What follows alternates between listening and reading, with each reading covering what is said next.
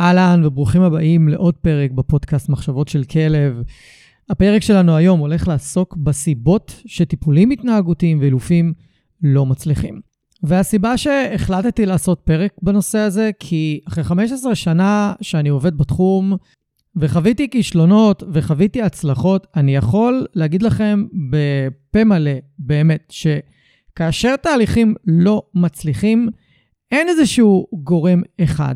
זה לא רק המאלף, זה לא רק אתם כלקוחות, זה לא רק הכלב. יש אוסף של גורמים בגללם התהליכים או פחות מצליחים או לא מצליחים בכלל. ואני הולך לתת לכם את הסיבות העיקריות, אבל אני הולך לחלק את זה לשלוש קטגוריות שונות. קטגוריה הראשונה תהיה סיבות בגלל הכלב. יש כל מיני עניינים עם כלבים שאנחנו יודעים שמפריעים להצלחה של תהליך ונדבר עליהם.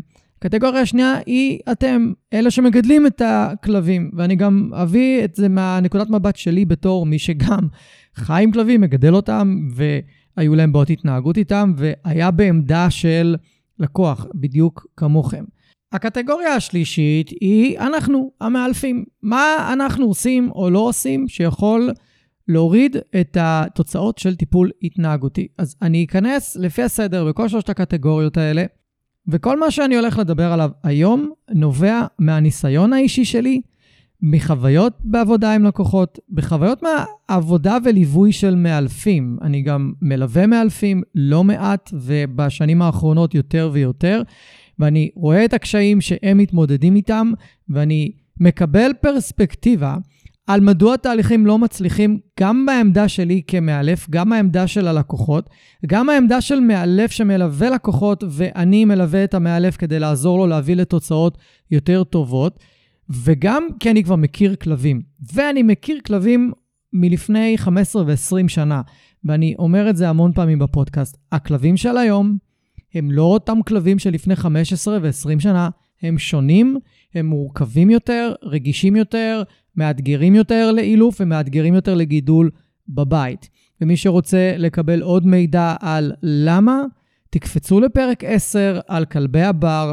אני מסביר שם יחד עם הגר רובין בדיוק למה יש לנו את הקשיים הכל כך גדולים היום עם כלבים, שהם לא באמת כלבים מעורבים. אז תקפצו לפרק הזה, ובהמשך עשיתי גם עוד פרק על המפתחות העיקריים לגידול כלבי בר, כלבים מדבריים. אה, בסביבה עירונית, אז שני הפרקים האלה, יש להם כמות האזנות מאוד מאוד גבוהה, אה, לא פלא, כי רובכם מתמודדים עם כלבים כמוהם. אז אנחנו עושים פתיח קצר ומתחילים את פרק 107.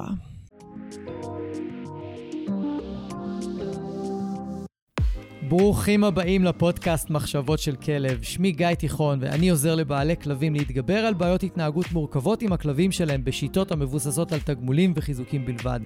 אני מאמין שחשוב לגדל ולאלף כלבים כיום בראייה הוליסטית, ולא מספיק לגדל אותם בראייה התנהגותית בלבד.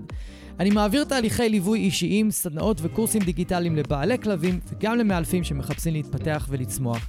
בכל יום שישי יעלה פרק חדש בנושא מרתק, דרכו אלמד אתכם להבין כלבים ברמה עמוקה יותר, מה שיסייע לכם לשפר את הקשר איתם ולחיות בצורה הכי טובה ביחד. אם אתם נהנים מהתוכן, אשמח שתשתפו אנשים אחרים שמגדלים כלבים וגם הם יוכלו ליהנות מהפודקאסט. תודה שאתם מקדישים לי מזמנכם, המשך פתיח קצר ומתחילים.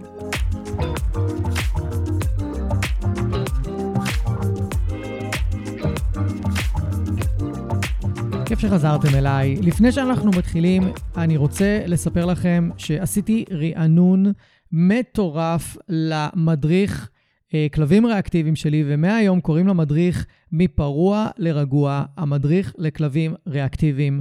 ובמדריך הזה אני מפרק את כל חמשת הצעדים הראשונים שאתם חייבים לעשות אם אתם רוצים להפחית התפרצויות בטיולים.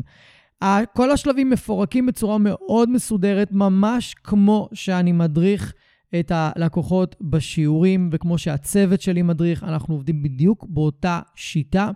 והשיטה הזו מוכיחה את עצמה כמטורפת. אנחנו יכולים ברוב המקרים להביא להפחתה בהתפרצויות של 30% כבר אחרי השיעור הראשון, ולפעמים ליותר, ואחרי שיעור שני ושלישי אנחנו גם יכולים להגיע ל-50, 60 ו-70%.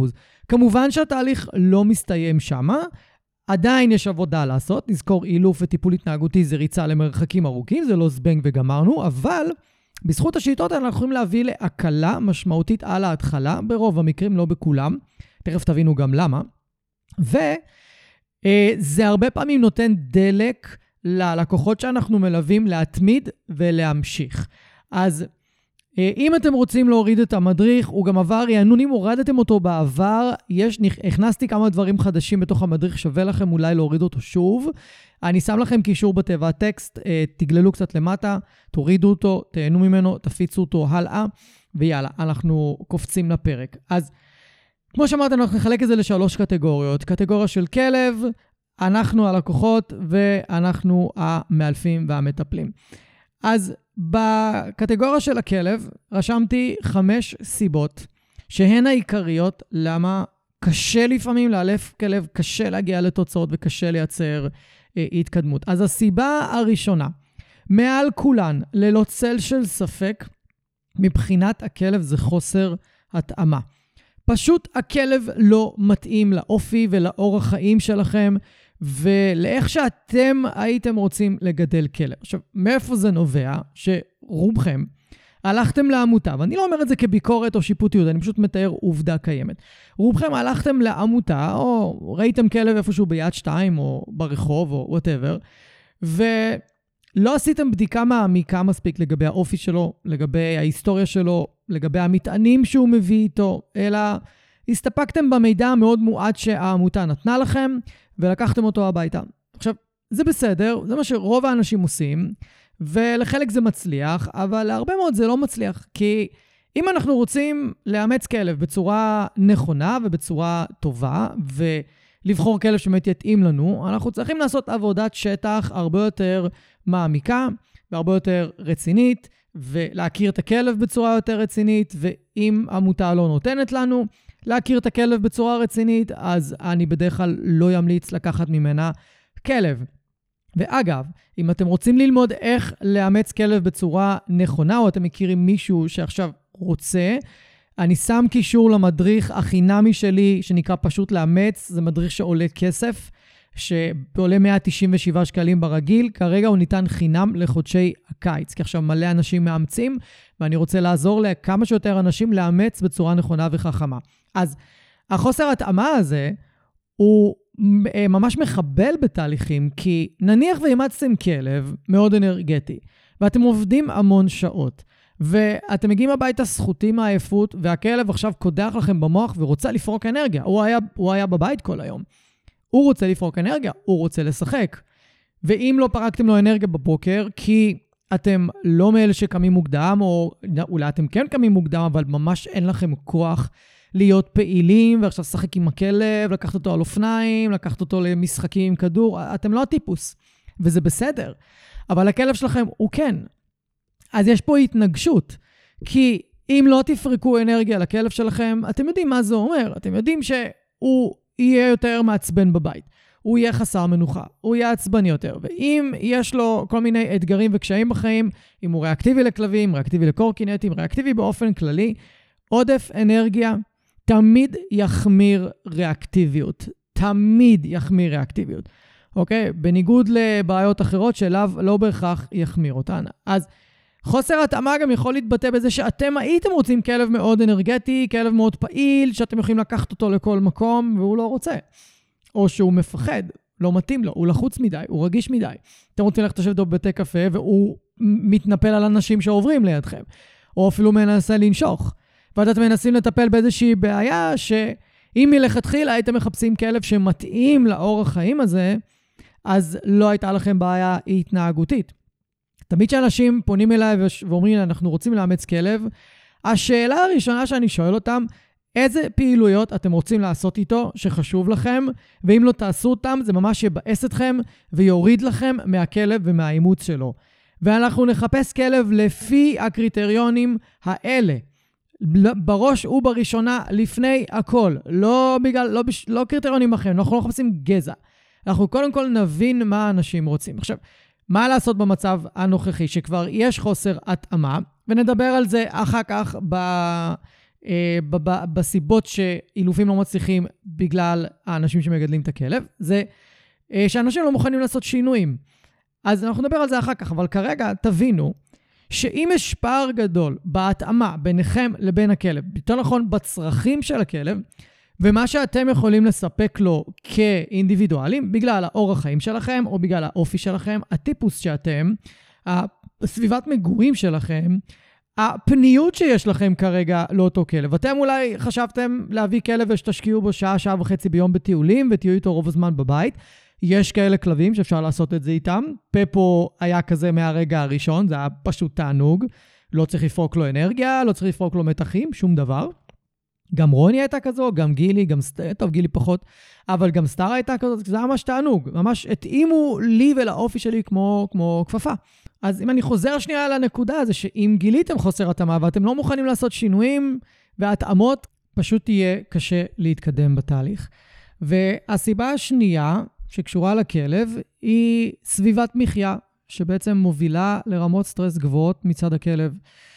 סביבת מחיה יכולה להיות אזור עירוני, וגם יכולה להיות אזור אה, כפרי מאוד, ששומעים חיות בר מכל מיני כיוונים, והן מלחיצות את הכלב. זאת אומרת, סביבת מחיה לא חייבת להיות משהו ספציפי. לכל כלב יש את ה-issues שלו, את הטריגרים שלו, את הדברים שמפחידים אותו. אנחנו יכולים גם לתת דוגמה על כלב שמפחד שמפעילים מזגן, ומפעילים שואב אבק, ומפעילים כל מיני מכשירים חשמליים בתוך דירה סגורה, וזה מאוד מפחיד אותו, והוא מתקשה מאוד להתגבר על הפחד הזה.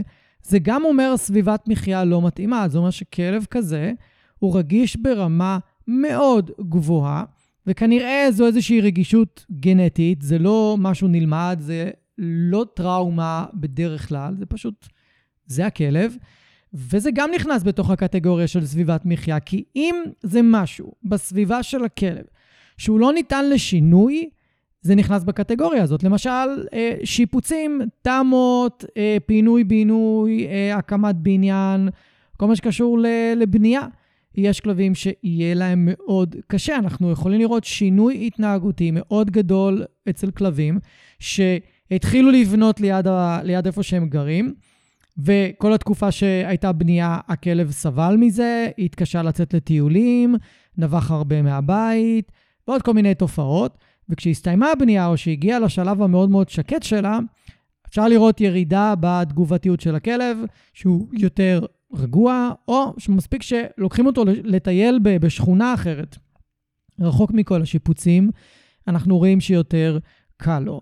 אז סביבת מחיה היא גם גורם מאוד משמעותי, כי ככל שיש יותר טריגרים בסביבת מחיה של הכלב שגורמים לו לסטרס, הסטרס הזה מצטבר, ואני עשיתי פרק על סטרס כרוני וההשפעות שלו, ואיך סטרס כרוני משפיע על ההתנהגות של הכלב שלנו, ובעיקר בעיקר על התפקוד של המוח שלו, על התפקוד הקוגניטיבי שלו. השפעות מטורפות. לכו להקשיב לפרק הזה. ואז אם הכלב שלי חווה סטרס מאוד גבוה, יהיה לי מאוד קשה לאלף אותו. סטרס הוא חוסם זיכרון, הוא חוסם למידה, הוא חוסם זיכרון לטווח ארוך במיוחד. אז אתם יכולים ללמד את הכלב שלכם משהו, ואם הוא בסטרס מאוד גבוה, יכול להיות שבוע כמה ימים אחרי לעשות את אותו הדבר, והוא לא כל כך יזכור מה, מה רציתם, או מה לימדתם אותו. אז הדרך להתמודד עם סביבת מחיה היא לנסות ולהבין מה אפשר לשנות. ואני לא אחת אומר שאם אין ברירה, והכלב ממש לא מצליח לתפקד בסביבה שאתם גרים בה. למשל, כלב שלא מוכן לצאת לטיולים. לא משנה מה תעשו, תגררו אותו החוצה, תעבדו איתו עם חטיפים. גם ראיתי כלבים ששמו עליהם קולרים חשמליים והכריחו אותם לטייל, וזה לא פתר את הבעיה, להפך. זה עשה יותר נזק. גם אם אנחנו מנסים להוציא את הכלב אפילו עם חטיפים והוא לא רוצה, אנחנו יכולים לשרוף את את החטיפים ככלי עבודה, כי הם מובילים למשהו מפחיד. אז אם כלב כזה חי בסביבה כזאת, יכול להיות שעדיף למצוא לו בית אחר, או שתעברו דירה. יצא לי לא מעט פעמים להגיע לכאלה מקרים ופשוט להגיד על המפגש הראשון, חברים, אתם במקום הזה, בסביבה הזאת, בשכונה הזאת, או בבניין הזה, עם הכלב הזה, לא תוכלו לחיות עוד הרבה זמן. במיוחד אם זה גור שאני כבר רואה את רמת החרדה שלו עולה ועולה, ולהפך, ולא פוחתת, זאת אומרת שהוא לא מתרגל. ונתקלתי בכמה כאלה. אחד האחרונים היה גורה בת חצי שנה, שבמשך ארבעה חודשים אצלם בבית, כל פעם שהורידו אותה לטייל, היא הייתה רועדת, רועדת ממש, לא מסוגלת להפסיק לרעוד כל עוד הם למטה. לא היה אפשר לקחת אותה לטייל באזורים שקטים, לא היה אפשר אה, אפילו לטייל איתה מתחת לבניין, אפילו בחנייה, בחניון של הבניין, היא הייתה רועדת מפחד. לא משנה לאן לקחנו אותה, אפילו לשדה פתוח. שדה פתוח, בלי שום דבר בשדה, רק אפשר לשמוע את הכביש מרחוק. הכלבה לא הצליחה להסתדר. היא הייתה רואה בן אדם ממרחק של 100 מטר, הייתה רצה לאוטו, נכנסת ב... מתחת למושב האחורי ולא רוצה לצאת. או אם היא, לא, אם היא הייתה קשורה ברצועה ארוכה ולא הייתה יכולה לרוץ לאוטו, הייתה רצה לאיזה שיחים קרובים, מתחבאת בתוך שיחים כמו איזה טן מצוי, ו... וזהו, ולא מוכנה לצאת ולא מוכנה להמשיך לטייל. ולא משנה כמה עשינו את זה, והיא גם עלתה על תרופות אפילו בשלב מאוד מוקדם, היא לא הצליחה להתרגל, היא לא הצליחה להתגבר על החרדות שלה, וזו כלבה שאני ראיתי אותה במפגש הראשון, ואני אמרתי על המפגש הראשון, היא לא תוכל לחיות בתוך עיר גדולה, לא משנה מה אתם תעשו. ויכולתי להגיד את זה כי כבר ראיתי אלפי מקרים כאלה, שאני כבר יכול להבין שמה שאני רואה הוא מאוד מאוד מאוד חריג ויוצא דופן. אז במקרה של הכלבה הזאת היה סוף טוב, מצאו לה בית בדרום, באיזה חוות בודדים כזאת, עם עוד כלב ובן אדם, ושם אין רעידות, שם לקח לה איזה שבועיים להתאקלם, אבל אחרי ההתאקלמות אין רעידות, היא הולכת לטייל ואין איזה שהן בעיות מיוחדות, או לפחות אין את הבעיות שהיו בבית הקודם שלה. עכשיו, מה הקטע? דיברנו על סטרס מצטבר בגלל סביבת מחיה לא מתאימה. בגלל שהכלבה הזאת לא, לא יצאה לטייל, לא פרקו לה אנרגיה כמו שצריך. ובגלל שהיא לא יצאה לטייל, היא לא פגשה אנשים כל כך. אז ככל שעבר הזמן והיא הגיעה לגיל ההתבגרות שלה, סביב שמונה חודשים, התחילו להיות בעיות די רציניות עם כניסת אורחים. זאת אומרת שהבעיה לא נשארה רק הכלבה לא מוכנה לצאת, בגלל הסטרס המצטבר, בגלל שהיא לא נחשפה, בגלל שהיא לא פרקה אנרגיה, ובגלל שלא היה אפשר לעבוד איתה בצורה מסודרת, הבעיות רק הלכו והחמירו. גם נביחות הלכו והחמירו, והיא כבר הייתה על תרופות. אז יש מקרים כאלה. עכשיו, זה לא כולם כאלה, אבל חייבים להבין שסביבת מחיה של כלב יכולה להשפיע עליו בצורה מאוד משמעותית, ואין להקל בזה דעת.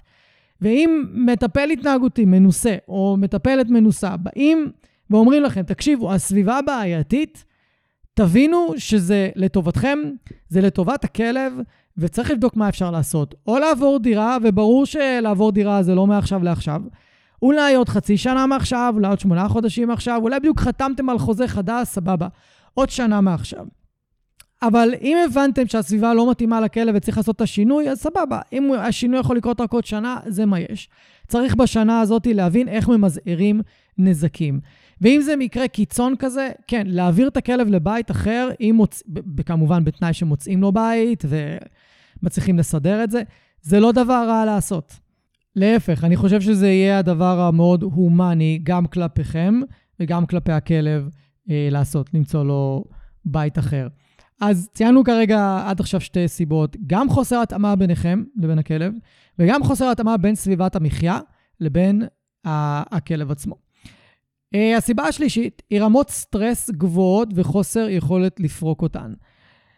זה יכול להיות בגלל הסביבה, מה שדיברנו הרגע, אבל זה גם יכול להיות בגלל מערכת יחסים לא טובה בין הכלב לביניכם, או מערכת יחסים לא טובה בין הכלב לבין כלבים אחרים בבניין שלו.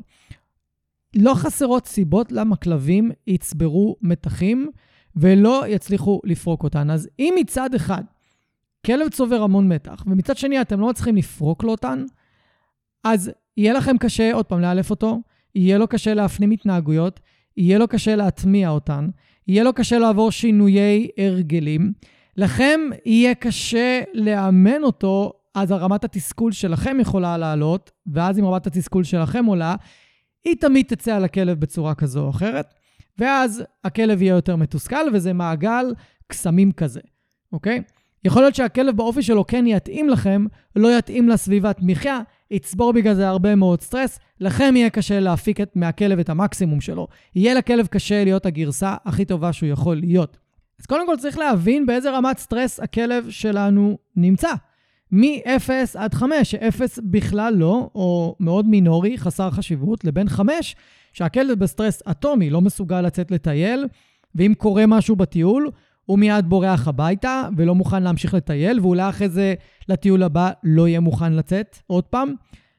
אז אם זה הרמה של הסטרס של הכלב, יום אחרי יום אחרי יום אחרי יום, אתם מבינים שאילוף או טיפול התנהגותי עם כלב כזה יהיה מאוד עקר, ואלא אם כן תוכלו לעשות שינויים מאוד מאוד דרמטיים, מאוד מהר, כמו לעבור דירה, למשל. רוב, ברוב המקרים זה לא יקרה. במקרים כאלה אנחנו צריכים להתחיל טיפול תרופתי. בדרך כלל, מי שרוצה לדעת יותר על טיפול תרופתי עם כלבים, יש פרק עם נועה הראל ותמר עמית על טיפול תרופתי התנהגותי, אתם מוזמנים להקשיב לו. אז אנחנו יכולים לנסות ולנהל רמות סטרס של הכלב על ידי פעילויות פורקות מתחים, ויש גם פרק על זה, חפשו אה, פעילויות פורקות מתחים, או איך לפרוק מתח לכלב, משהו כזה, יעלה לכם הפרק. אבל אם אנחנו לא יכולים להוריד מספיק את המתחים של הכלב, כי גם סביבת המחיה לא מתאימה לו, וגם משם הוא צובר סטרס, ואולי גם יש חוסר התאמה, בין אם יש, בין אם אין, זה לא משנה, אנחנו במסלול צבירת מתחים מאוד גבוהה, שיכול להפוך לסטרס כרוני, אם הוא כבר לא עכשיו סטרס כרוני. ועוד פעם, זה גורמים שמכשילים את הטיפול ההתנהגותי, ולא משנה כמה אתם תתאמצו, לא משנה כמה המאלף יתאמץ לעבוד איתכם ולהנחות אתכם, זה לא יעבוד או יוביל לתוצאות נמוכות, כי יש כאן גורמים שלא קשורים לאילוף ולא קשורים לרמת ההשקעה שלכם, זה כבר גורמים של הכלב עצמו. זה האופי שלו, זה הטמפרמנט שלו, זה המטען שהוא בא איתו. אתם חייבים ממש לעשות סוויץ' בראש ולהבין, רגע, יש פה, לכלב יש פה אתגר מאוד גדול. זה לא רק אנחנו, זה לא רק המאלף שעובד כאן, יש פה יצור חי עם רגשות, עם תחושות, עם היסטוריה, עם טראומות, עם מטענים, שהוא מביא את כל אלה לחיים יחד איתכם, וחובה ממש חיוני לקבל את זה, קודם כל, ולראות את זה. יופי. הסיבה הרביעית, וזו סיבה שאתם בטח שומעים אותה המון, וכמעט כל מי שעבד עם מאלף או מאלפת, בטוח שמע את זה לגבי הכלב שלו, והיא היעדר פריקת אנרגיה.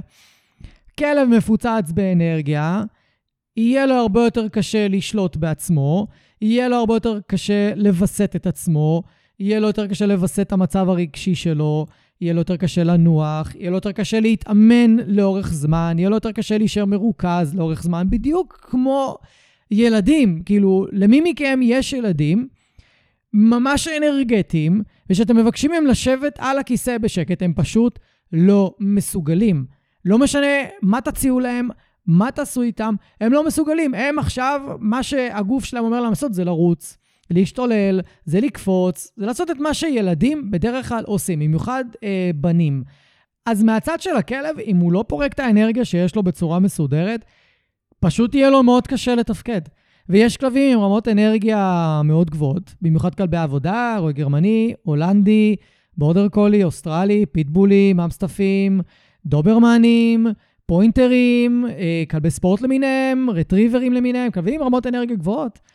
אם אנחנו לא משקיעים זמן, גם הסקים אגב, אם אנחנו לא משקיעים שם זמן בפריקת אנרגיה, אז אה, לכלב שלנו פשוט יהיה קשה להתרכז.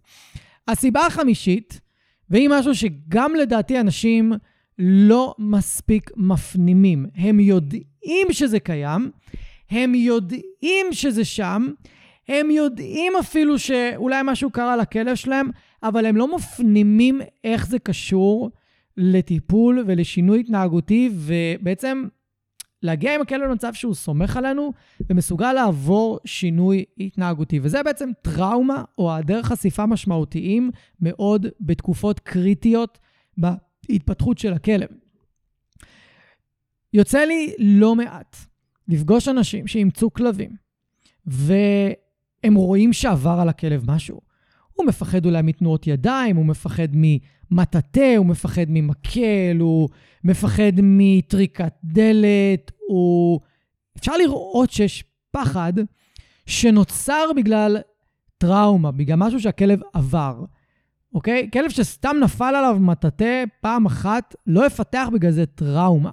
עכשיו, איך אני מבדיל בין טראומה לפשוט כלב שנפל עליו מטאטא, נבהל, ועכשיו הוא מפחד שהוא רואה מטאטא עומד על הקיר, כי הוא לא יודע מתי זה ייפול ומתי לא.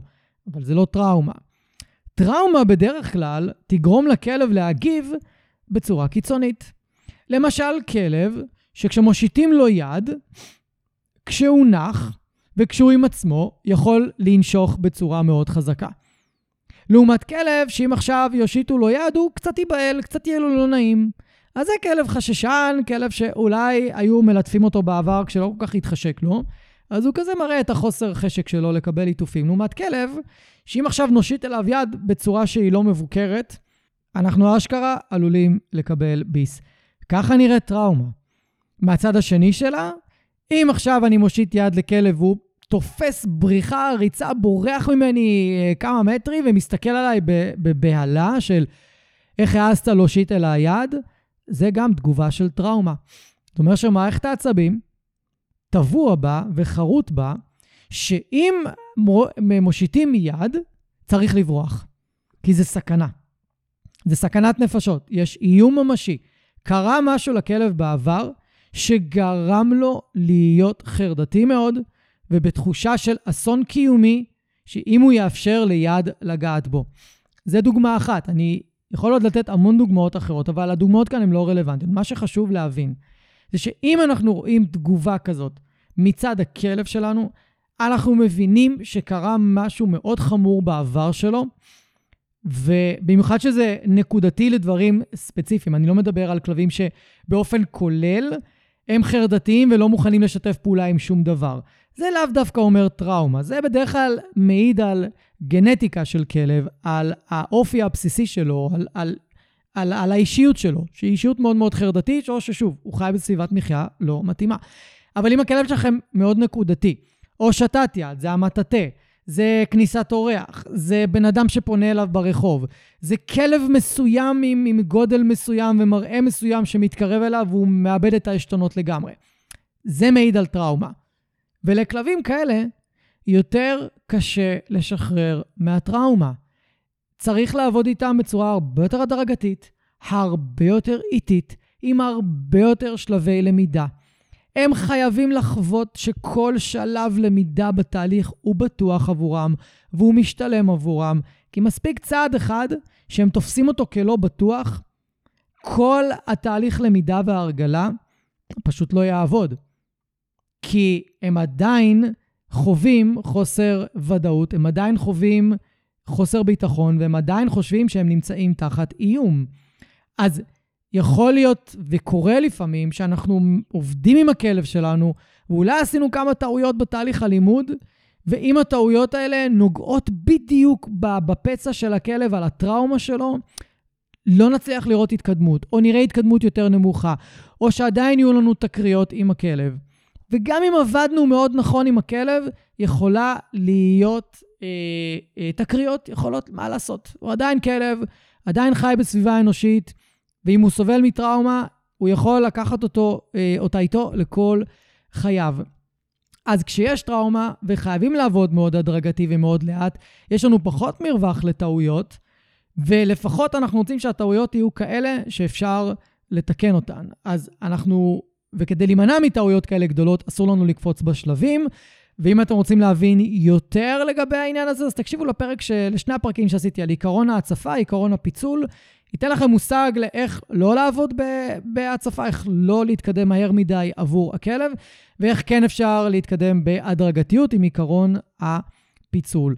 אז כדי לסכם את העניין הזה, טראומה יכולה מאוד לעכב את תהליך הלמידה.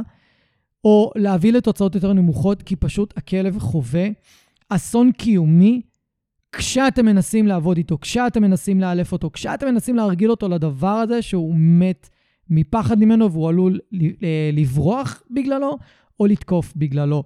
אז שם חייבת להיות עבודה הרבה יותר סיסטמטית. וזה, נדבר אחר כך, שאם המאלף או המאלפת לא מספיק מנוסים במקרה כזה, אז יכול מאוד להיות שהשילוב הזה של חוסר ניסיון יחד עם טראומה של הכלב, באמת יובילו לחוסר הצלחה או להצלחה מאוד מאוד אה, נמוכה.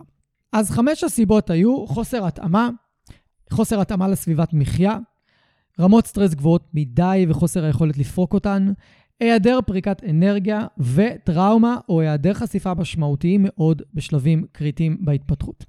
ועכשיו אנחנו נדבר עלינו, או עליכם יותר נכון, אלה שמגדלים את הכלב, אחר כך נדבר עלינו המאלפים. ויש לי כאן שש אה, סיבות. אני לא הולך להתעכב על כולם כי הן די ברורות, אבל אני כן רוצה להציף אותם, כי ברגע שיש מודעות לאתגרים האלה, או מודעות לסיבות האלה, אפשר לעבוד עליהן.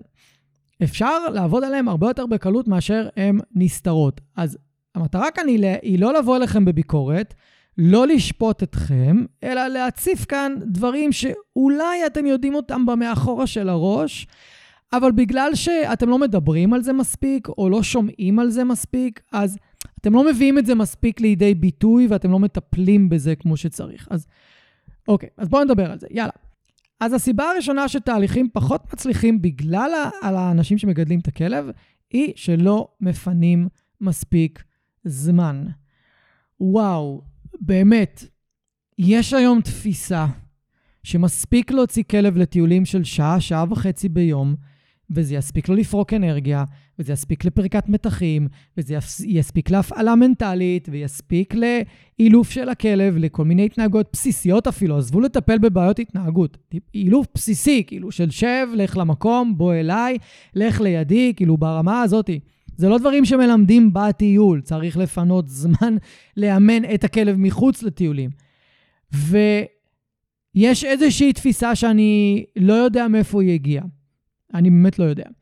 שמספיק שעה וחצי, שעתיים ביום, והכלב אמור להיות רגוע בבית, אמור להיות בסדר, זה אמור להספיק לו. מה עשינו? טיול ארוך של חצי שעה, הרבה פעמים אני שומע.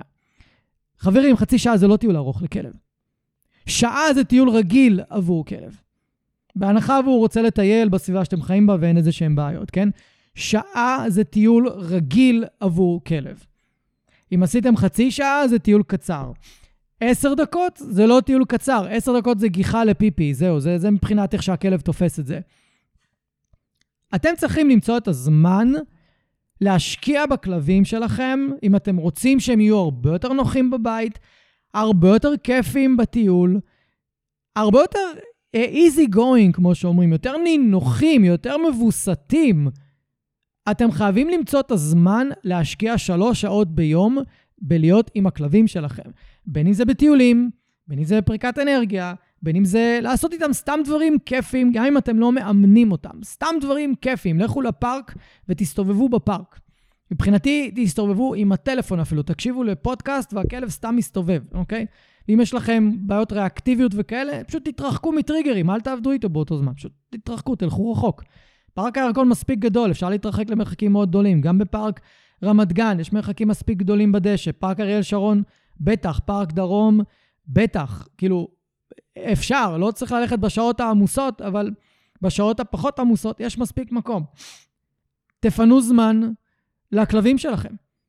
ובדרך כלל, כשאנחנו מגיעים לתהליכי אילוף וטיפול התנהגותי, הדבר הראשון שאנחנו מדברים עליו, כי זה תופס אצל כולם כמעט, ב-80% מהמקרים, אם לא יותר, איך אתם יכולים לתת יותר זמן לכלב?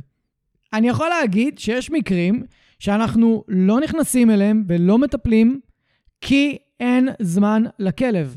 רוצים מצד אחד שהכלב יהיה מאולף, ושהוא לא יהיה ריאקטיבי, או שהוא יקבל אורחים בבית, או שהוא יהיה יותר רגוע בבית אה, ופחות יציק ופחות ישגע אותם, אבל הם לא יכולים לפנות זמן לפריקת אנרגיה. הם רוצים להשאיר את המצב הקיים של אני אטייל עם הכלב שעה וחצי ביום שלושה טיולים, של חצי שעה כל טיול, ואני אמשיך אה, לעשות את אותם דברים ואני אקבל תוצאות אחרות. אילוף זה לא קסם. אילוף זה לא קסם. לא משנה איך אנחנו הופכים את זה. לפעמים אנחנו יכולים לחולל קסמים, כן, באמת. לפעמים אני מודה, יש פעמים שאנחנו באים, עושים איזה כמה שינויים, ו- וזה הופך את הכלב לגמרי, ואין יותר מאושרים מאיתנו המאלפים שזה קורה, באמת. הלוואי והיינו יכולים לעשות את זה כל מקרה. המציאות מראה לנו שזה לא. אז אנחנו לא יכולים לנסות ולהמשיך לעשות את אותם הדברים ולקבל תוצאות אחרות. איינשטיין הגדיר את זה כהגדרה של, של אי שפיות.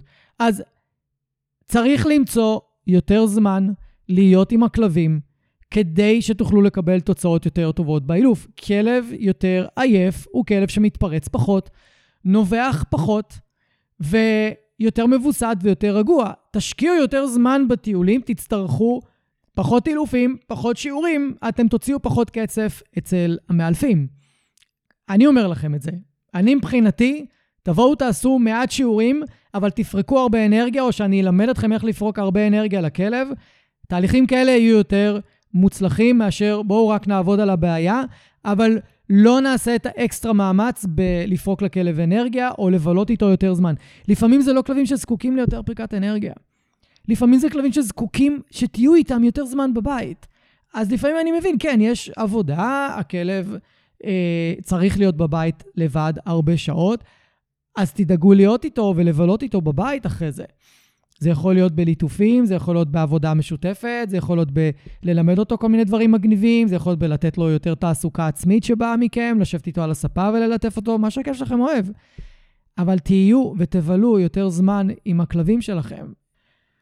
הסיבה השנייה, שאתם מחבלים בתהליכים עם הכלבים שלכם, זה mindset לא נכון, זו צורת חשיבה לא נכונה. אני העליתי סרטון אה, טיק טוק ואינסטגרם על העניין הזה. מזמין אתכם ללכת לצפות בו. ובסרטון אני אומר משפט מאוד חשוב על ההתחלה. אני אומר, המחשבות שלכם ואיך שאתם חושבים על הכלב שלכם משנה. מאוד משנה. אתם לא יכולים להיות ב mindset של הכלב עושה לי דווקא, הכלב מנסה לשלוט עליי, אה, הכלב הוא כלב רע, אה, אין לי כוח לכלב, אין לי עצבים לכלב, אין לי זמן לכלב. אתם לא יכולים להיות ב mindset כזה ולצפות שתהליך יצליח, שהכלב יתנהג כמו שצריך, שהכלב יהיה רגוע. כולנו יודעים שהכלבים קולטים את כל זה. ואם אתם קצת עוסקים ב, בעולמות הרוחניים יותר ושל התפתחות רוחנית, אז שמעתם אין ספור פעמים שהמחשבות שלכם קובעות את הפעולות שאתם תעשו, והפעולות קובעות את התוצאות שיהיו לכם בחיים. זאת אומרת שהמחשבות שלכם אחראיות על התוצאות שיהיו לכם בחיים. אז אם אתם חושבים על הכלב שהוא רע, ושהוא מעפן, ושהוא מפלצת, ושאין לכם כוח אליו, התוצאה שאתם תראו בחיי היום-יום שלכם היא כלב רע, כלב שהוא מעצבן, כלב שאין כוח אליו, זה מה שאתם תראו. הכלב ישקף לכם את המחשבות שלכם. אז נורא חשוב לשים לב עם איזה מחשבות אתם מסתובבים ביום-יום על הכלב שלכם, ולהיות קודם כל מודעים למחשבות האלה. ואם מתוך המודעות אתם שמים לב שהמחשבות הן לא טובות, אז השאלה הכי טובה לשאול את עצמכם היא, מה הכלב שלי כן עשה טוב היום? מה הכלב שלי עשה היום שאני אוהב ואני רוצה לראות יותר? ברגע שתשאלו את השאלה הזאת, במקום להתעסק במה הכלב עושה לא טוב כל היום, כבר צורת החשיבה שלכם תשתנה, ואם צורת החשיבה תשתנה, התוצאות בשטח ישתנו. זה חוק קיומי, זה חוק יקום. אתם לא יכולים לערער על החוק הזה. לכו תבדקו אותי, חפשו את בוב פרוקטור, חפשו את אברהם היקס, חפשו את טוני רובינס, ברנדון ברושארד, אה, כבר לא עולים לי כרגע עוד שמות, חפשו אותם. תראו על מה הם מדברים. מהבוקר עד הערב הם מדברים על הדבר הזה, וזה קשור ל mindset, לאיך אנחנו חושבים על הכלב שלנו. וברור לי שיש כלבים מאוד מאתגרים, כלבים מאוד מורכבים, כלבים שהם מפחידים בהתנהגות שלהם, באמת, הם יכולים להתנפל על בן אדם, לנשוך אותו ככה out of the blue, זה מפחיד להסתובב עם כלב כזה. אז ברור לחלוטין שהמחשבות שלנו יהיו מחשבות לא טובות, מחשבות של פחד, מחשבות שכל רגע יכול לבוא בן אדם ואני לא אצליח להשתלט על הכלב שלי והוא יתנפל על מישהו או על איזה כלב, יפיל מישהו מהקורקינט שלו. אני מבין אתכם לגמרי, כי אני פוגש את הכלבים האלה על בסיס יומיומי, ואני מבין ומרגיש גם מה זה לטייל איתם ברחוב, ואת הפחד שמלווה לזה. ועדיין, אם יש משהו אחד שאני יכול לשלוט בו, ואתם יכולים לשלוט בו ולהתאמן בלשלוט בו זה המחשבות שלכם. אתם לא יכולים לשלוט על הבן אדם שיצוץ מהפינה, אתם לא יכולים לשלוט על הקורקינט שפתאום יחתוך אתכם ברחוב והכלב יתפרץ עליו. אתם לא יכולים לשלוט בבן אדם שיש לו כלב חברותי לכלבים, והוא לא מבין את הסימנים שלכם של אל תתקרב, אל תתקרב, אל תתקרב, כי הכלב שלכם תוקפן לכלבים, והוא בכל זאת בא ונהיה בלאגן שלם. על הדברים האלה אין לכם שליטה. אבל כן יש לכם על איך שאתם חושבים ואיך שאתם תופסים את המציאות. ויוצא המון פעמים שאני מראה לאנשים שהכלב שלהם מתנהג הרבה יותר טוב מאיך שהם תופסים אותו. כי לפעמים התפיסה שלנו היא מעוותת. אנחנו תופסים את הכלב, הוא לא יכול לקבל אורחים. הוא לא יכול לשבת עם אורחים בבית. והנה, אנחנו עושים שיעור עם אורח, והכלב כן יכול. עניין של פרספקטיבה. עניין של לראות את הדברים בצורה קצת יותר מרוככת. זה לא אומר שאני רואה את הדברים בצורה נכונה ואתם לא. אני אומר שאנחנו רואים את הכלב משני צדדים שונים של המטבע. אני רואה כלב אחד, אתם רואים כלב אחר. והדרך לשנות פרספקטיבה היא קודם כל דרך תרגול ודרך קבלת ליווי, ובאמת לשים את הכלב בסיטואציות בטוחות, שאנחנו יכולים לראות פעם אחר פעם, שהנה, הכלב שלי מסוגל להתנהג בצורה שהיא יותר נעימה, יותר בטוחה, יותר רגועה. והדרך השנייה היא דרך המחשבות שלנו. גם אם הכלב שלכם כרגע לא מתנהג בצורה שהייתם רוצים, לא יזיק לכם לדמיין ולראות איך הוא כן יכול להתנהג בצורה הטובה, ולראות את זה במחשבות שלכם, לראות את זה בדמיון שלכם. כל דבר שאי פעם האדם המציא ואי פעם האדם יצר, כולל גזעי כלבים. גזעי כלבים האדם יצר. הוא קודם ראה את זה בדמיון שלו. כל המצאה הכי גדולה שאי פעם המציאו פה על כדור הארץ, קודם כל הייתה קיימת בדמיון של הבן אדם או החברה או הגוף שהמציאו את זה. אגב, זה אחד המשפטים שהכי שינו את החיים שלי. אז אני כן מאתגר אתכם פה לשנות את ה mindset שלכם ולדמיין את הכלב שלכם מתנהג בצורה שאתם רוצים ולהטמיע את זה במחשבות שלכם, ואתם תראו לאט לאט שזה לובש צורה. וכדי להיות בתדר הנכון, באנרגיה הנכונה, לעשות את זה, תתחילו להיות ערים לדבר אחד, שניים או שלושה, שאתם אוהבים בכלב שלכם, שהוא עושה טוב על בסיס יומיומי. תכירו על זה תודה, תהיו במודעות לזה, תדברו על זה, תספרו על זה, אפילו תחגגו את זה. רק ככה תצליחו לשנות את ה mindset שלכם בהתאם לכלב. ובגלל שזה נושא מאוד מורכב וארוך, נתתי לכם פה טעימה. אני אעשה על זה פרק שלם, אבל לפחות כרגע, גם אם זה לא הכי מדבר אליכם, תהיו במודעות שאיך שאתם חושבים על הכלב, קובע גם איך הוא יתנהג.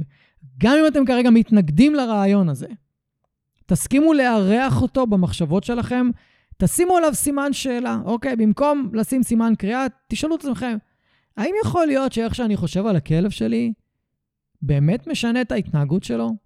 תשאלו את עצמכם, שימו על זה סימן שאלה, תחקרו את זה ביום-יום ותתבוננו. זה כל מה שאני מבקש מכם לעשות כרגע.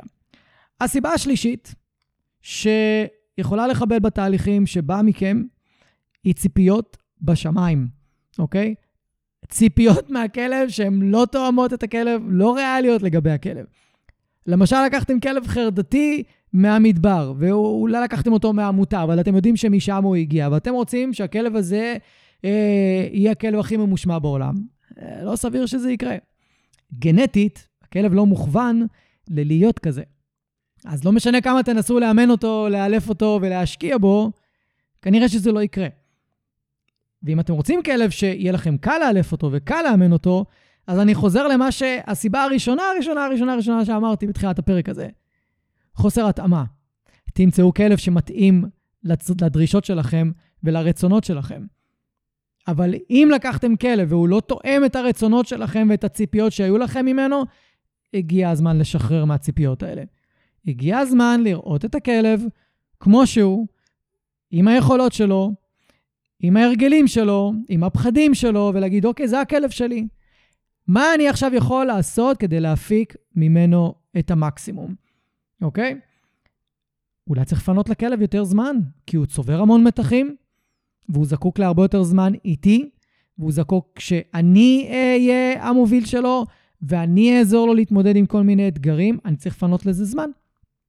זה מתחבר לסיבה הראשונה שדיברנו, שקשורה אליכם, למה תהליכים לא מצליחים, או שהם לא מגיעים לתוצאות שאנחנו רוצים. אז ציפיות בשמיים, וזה תופס, את, אתם מכירים את זה, נו, זה תופס לכל דבר בחיים. יכול להיות לכם ציפיות מבן זוג, אפילו מהילדים, יכול להיות ציפיות מהשמיים מעצמכם. ואתם מתאכזבים כל פעם מחדש, או מבן זוג או בת זוג, או מהילדים, כי אתם מצפים שהם יהיו מסוגלים לעשות איזה משהו והם לא מסוגלים. למשל, הבאתם כלב, והילדים לא מטפלים בכלב, הם לא מוציאים אותו. היו לכם ציפיות בשמיים שהילדים יטפלו בכלב. אם הייתם עושים איתי שיחה, הייתי מוריד אתכם מהעץ הזה תוך דקה לתוך השיחה. אבל זה מאכזב אתכם, כי הציפיות מהילדים היו כאלה וכאלה, והם לא מממשים אותם. או שהיו לכם ציפיות ללכת עם הכלב, לעשות איתו חוג agility, אבל הוא מת מפחד מכלבים. אז אי אפשר ללכת איתו לחוג agility. צריך להרגיל אותו לכלבים קודם, ואולי אחר כך יהיה אפשר לקחת אותו לחוג agility. או שהיה לכם חלום לשחק עם כלב עם פריסבי, והלכתם לאמץ כלב מהעמותה, והוא לא בא לו פריסבי. בכלל לא. או סתם היה לכם חלום לקחת את הכלב, לשבת בבתי קפה. הוא לא מסוגל לעשות את זה. שחררו מהפנטזיה הזאת, שחררו מהציפייה הזאת, ותראו מה כן אפשר לעשות עם הכלב. איזה פעילויות כן אפשר לעשות איתו שיהיו לכם כיפיות. אבל הרבה פעמים אני פוגש אנשים שלא מוכנים לשחרר מהציפיות שהיו להם, לשחרר מהפנטזיות שהיו להם, ואז זה מוביל אותם לתהום כזאת, לבור ללא תחתית, שהם מנסים כל הזמן להתאים את הכלב לצרכים שלהם, ומכניסים את עצמם ללופ שהם לא יוצאים ממנו. אני יכול לשתף אתכם מהחוויה שלי בתור מי שמגדל כלבים גם. ביום שאני שחררתי ציפיות מכל הכלבים שלי, שחררתי את הציפייה שגילי תהיה כלבה טובה עם כלבים, שחררתי את הציפייה שפפו יהיה איזה כלב טריקים אלוף, יש לו את הפוטנציאל לפפו. פפו יש לו פוטנציאל מטורף. אני לא מימשתי אותו. זה היה עליי. אז כששחררתי את הציפיות האלה מהכלבים שלי ומעצמי, נהיה לי יותר נעים איתם. וזה לא שלא היו לי בעיות התנהגות. גילי היו לה בעיית התנהגות קשה מאוד עם כלבים, וסטאר הייתה כלבה תוקפנית סביב משאבים. אבל שחררתי את הציפיות שלי שסטאר תהיה כלבה בטוחה ליד אנשים וליד כלבים שיש סביבה אוכל. לא, שחררתי את הציפייה הזאת. כל פעם שהיה אירוע בבית שאירחנו עם אוכל, סטאר הייתה סגורה בחדר. היא יצאה רק אחרי שכל האוכל, אה, כל השולחנות היו נקיים. שחררתי את הציפייה.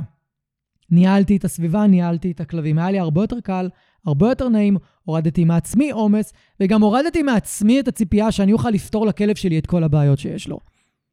בדרך כלל זה לא קורה. אוקיי, אז תשחרר ציפיות. הסיבה הרביעית, וזה, אני שלבתי פה שלושה דברים בעצם, חוסר סבלנות, חוסר התמדה וחוסר במשמעת עצמית. עכשיו, בואו, זה תופס כמעט לכל אה, אזור ותחום בחיים שלנו, אני לא עכשיו שם את זה עליכם. אני חווה חוסר סבלנות במקומות מסוימים, אני חווה חוסר התמדה במקומות מסוימים בחיים שלי, אולי לא קשור לכלבים, ואני חווה חוסר במשמעת עצמית. אני מבין אתכם, אני איתכם, אני באמת מקבל כשמישהו אומר לי, אין לי סבלנות, או אני לא מצליח להתמיד, או אני לא מצליח לייצר את המשמעת העצמית כדי לתרגל עם הכלב. ואני מה זה מבין אתכם, באמת, אני מה זה מבין, כי אני חווה את זה במקומות אחרים. אבל צריך לדבר על זה, וצריך להציף את זה, וצריך לבוא ולהגיד, חברים, זה אחד הגורמים לזה שטיפולים לא מתקדמים, מה לעשות? ואם אנחנו כאלה, אם אנחנו לא מתמידים, חסרי סבלנות, או לא ממושמעים כלפי עצמנו, או רק אחד מהם, או כל השלושה, אז בואו עוד פעם, בואו נשחרר מהציפיות, בואו נפנה יותר זמן להיות עם הכלב, כדי שאנחנו נוכל להגיע לתוצאות יותר טובות ממקומות אחרים. אם אין משמעת עצמית לתרגל עם הכלב, אז בואו נפנה זמן לפרוק לו אנרגיה ומתחים. אם אין את הסבלנות לעבוד עם הכלב בתרגילי אילוף, כי לא בא לי על זה, אוקיי, בוא נפנה יותר זמן לטייל עם הכלב, לפרוק לו אנרגיה בדרכים אחרות, נעשה פעילויות שהן יותר כיפיות, וניכנס ל mindset הנכון, נוריד את הציפיות שלנו, ויהיה לנו יותר טוב. באמת שלפעמים האילוף או הטיפול ההתנהגותי מסתכם בבוא נבין מה אתם יכולים לתת לכלב על בסיס יומיומי קבוע, אוקיי? מה אתם יכולים לתת קבוע? לא מתי הפיקים שלכם שאתם אה, נותנים 200 אחוז לכלב, לא. מתי, מה אתם נותנים לכלב ביום-יום? זה 30, 40, 50, 60 אחוז? מה? אנחנו עובדים סביב זה. להכיר בעובדה הזאת, קודם כל, שזה מה שאפשר לתת לכלב, אוקיי? או זה מה שאתם מוכנים לתת לכלב.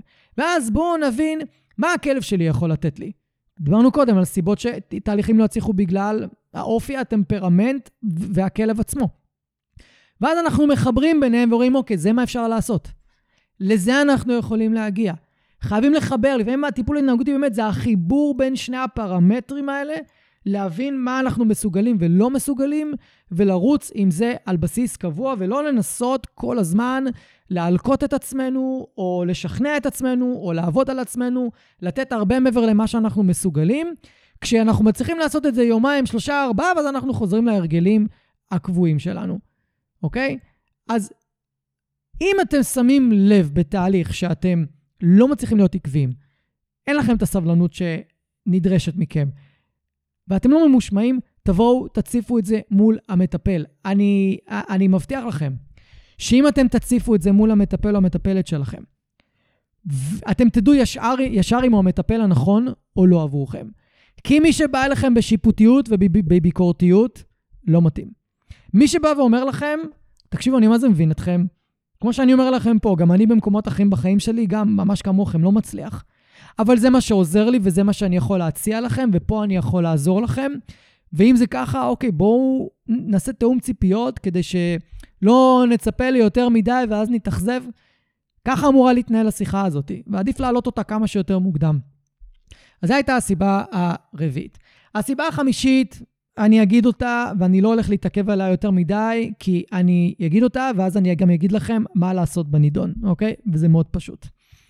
הנה זה בא. הסיבה החמישית היא התפזרות וקבלת מידע ממקורות סותרים ומקורות רבים מדי. הפתרון הוא, תפסיקו להקשיב לכל העולם, שזה נוגע לכלב שלכם. וכשזה נוגע לילדים שלכם, וכשזה נוגע לעצמכם. תפסיקו להקשיב לכל העולם.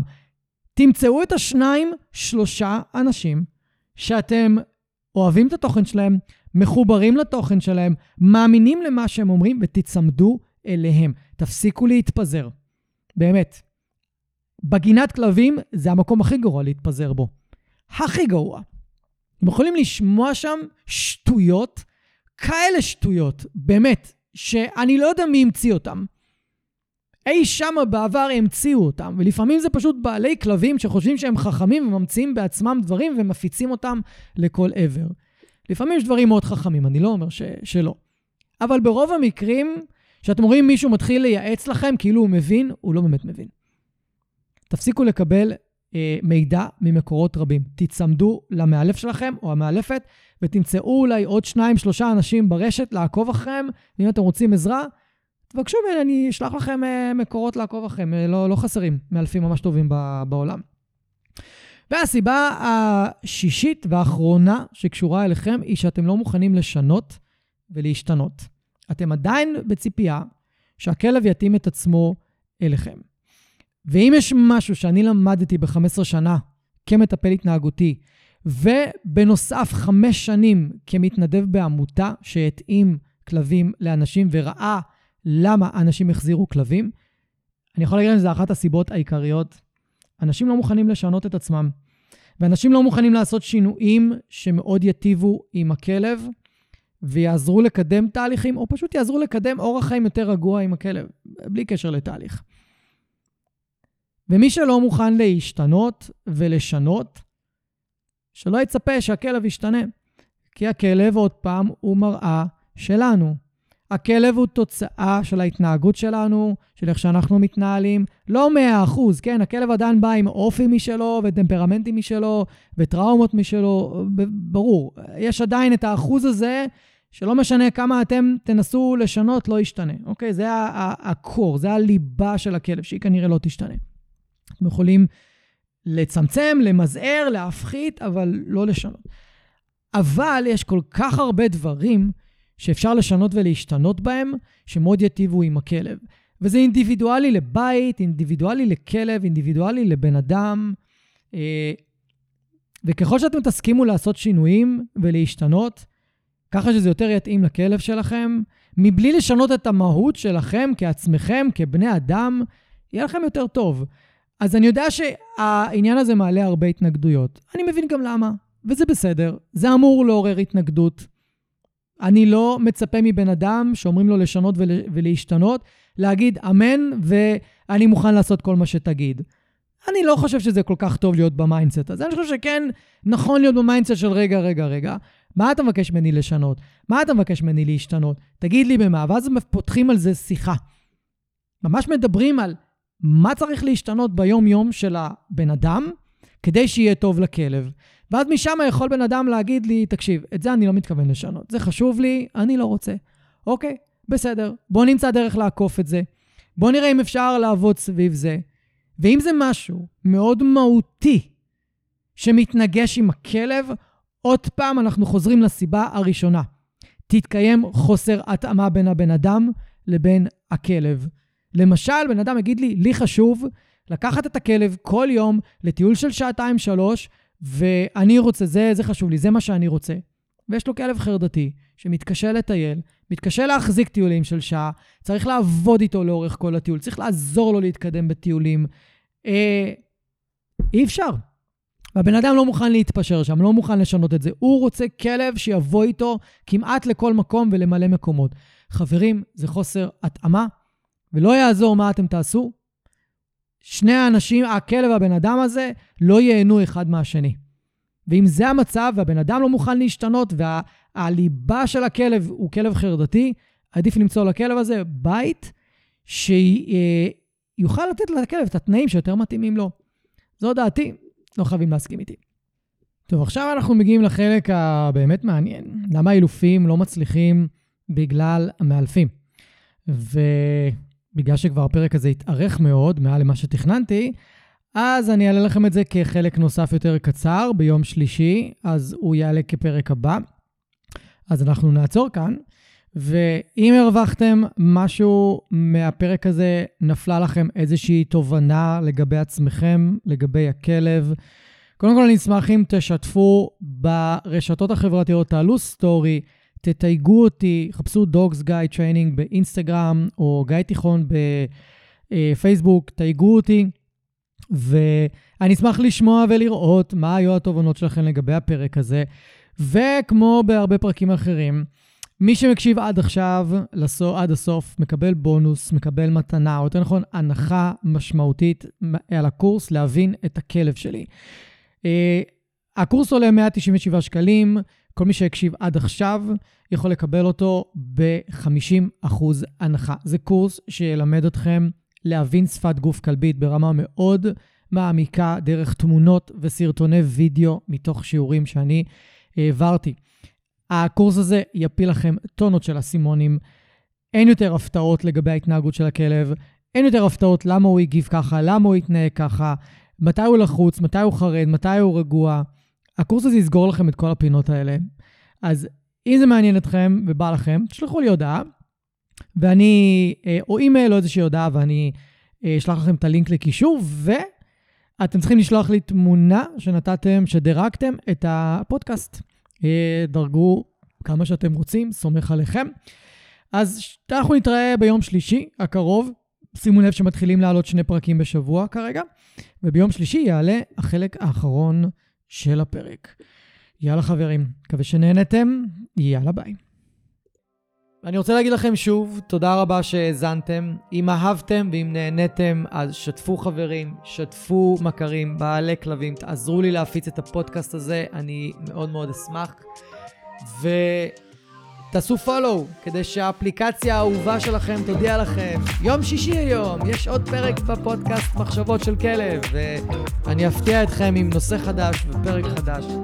אז אני מקווה שנהניתם היום, היה לי מאוד כיף לארח אתכם. אנחנו נתראה עוד שבוע, תהיו טובים לכלבים שלכם, תהיו טובים לעצמכם, ושיהיה לכם אחלה של סוף שבוע.